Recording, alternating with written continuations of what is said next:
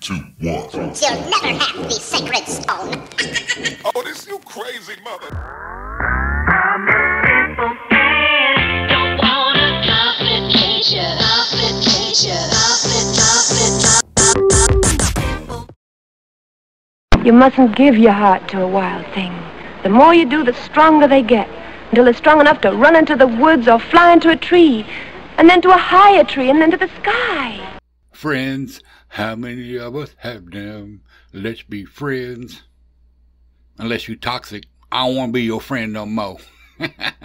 because, as we know, we might get stuck in the past.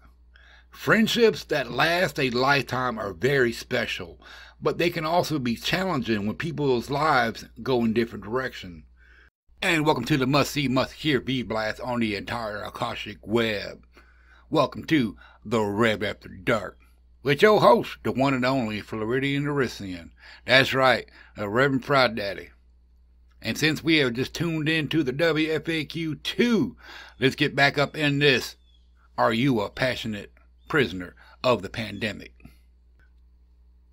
A friend from your youth may still be partying hard and playing the field. But for example, while you have settled down with a demanding job and family, they kicking it. Quote, this can work as long as both parties are willing to compromise and acknowledge that things have to adjust, unquote, says Boyer. Maybe y'all get together for Sunday brunch instead of a Saturday night bar hopping. You know, that's an idea. The problem comes when one person is unwilling to accept that change. If a friend gets mad at you that you cannot hang out at bars anymore or wants nothing to do with your kids or your new life, you may have to do a cost benefits analysis and decide whether he or she is worth still spending time with. Now, since we own that, let's talk about this right here.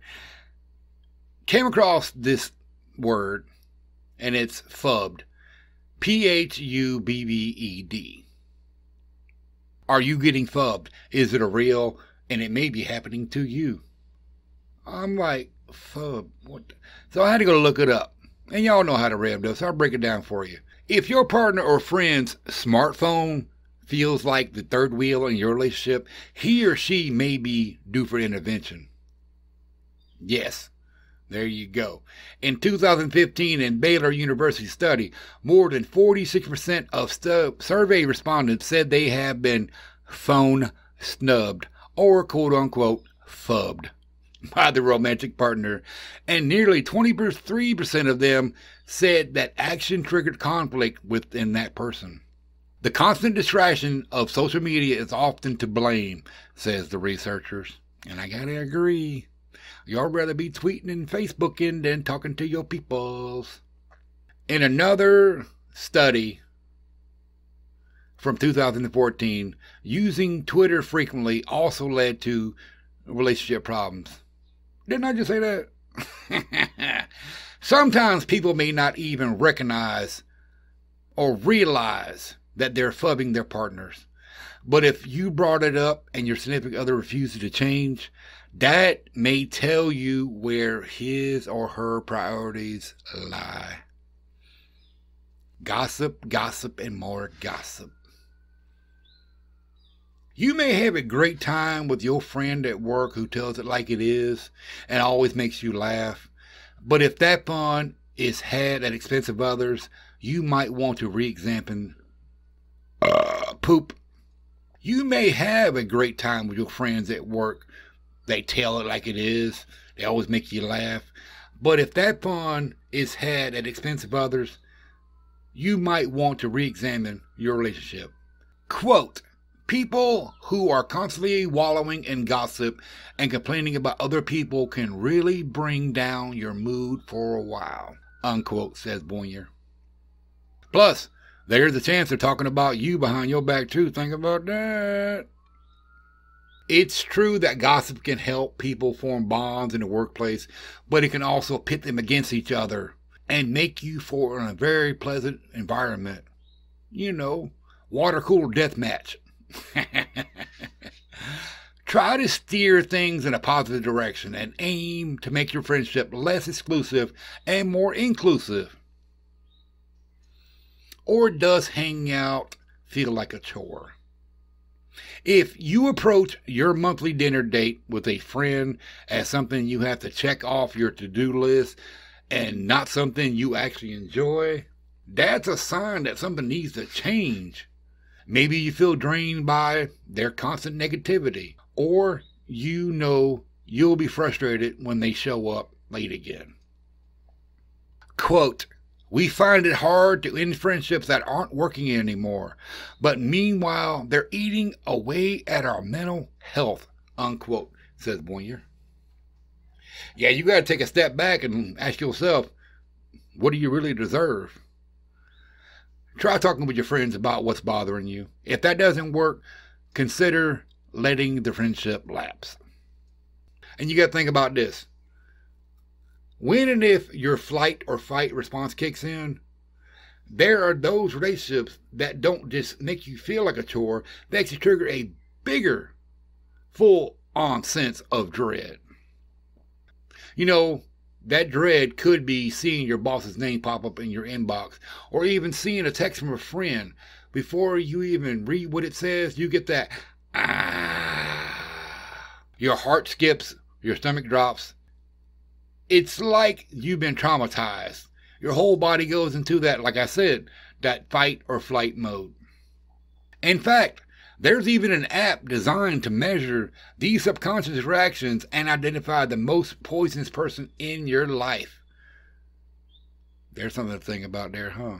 And just like that, moody and insecure will definitely show up. Believe that. Sometimes it's not your partner's actions that signal a toxic relationship, it is your own. Quote, are you getting more anxious because of something that has to do with you? Maybe you're in a bad place or are worried about other things and it's spilling out into your romantic life. Or is there something about your relationship that's just not right? Maybe deep down something isn't adding up and your gut is trying to tell you something, unquote, says Boyer. Tell you what, open up to your partner. Share your insecurities. If he or she gets defensive about your questions, ding, ding, ding, ding, ding, there is another red flag. Boom, boom, boom. Speaking of flags, signs, and everything else, does your partner tease you all the time? Because constant criticism about your appearance, your intelligence, or your personality is more than just innocent teasing, says Boyer. Quote, some people will defend their partner and say it's all in good fun. That's just how we treat each other. But if they're making fun of you over and over again, you're not going to feel valued or accepted for who you really are. Unquote. But you know what? In fact, criticism and contempt, including sarcasm, ridicule, name calling, and body language like sneering and eye rolling, are signs of a failing relationship.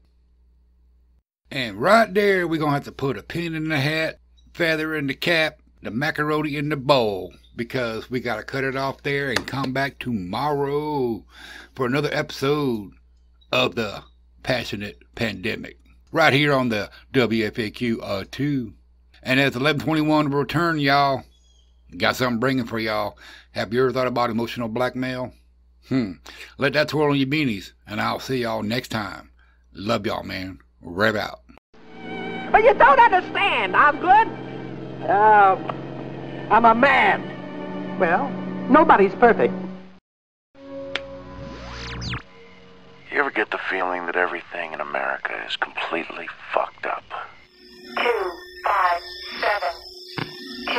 five, seven,